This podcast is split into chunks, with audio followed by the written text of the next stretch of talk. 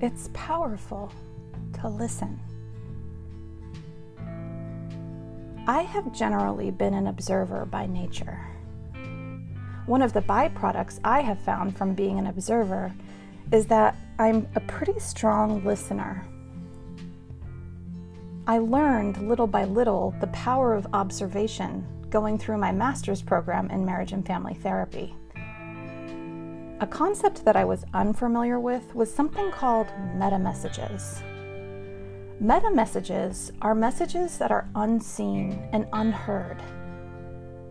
For example, a person can be saying one thing with their lips, but the meta message is hanging just above their head like words in a cloud with a completely different message.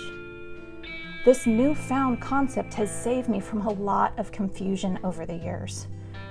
It has also challenged me to try my best to say what I mean or have as little meta messaging above my head as possible.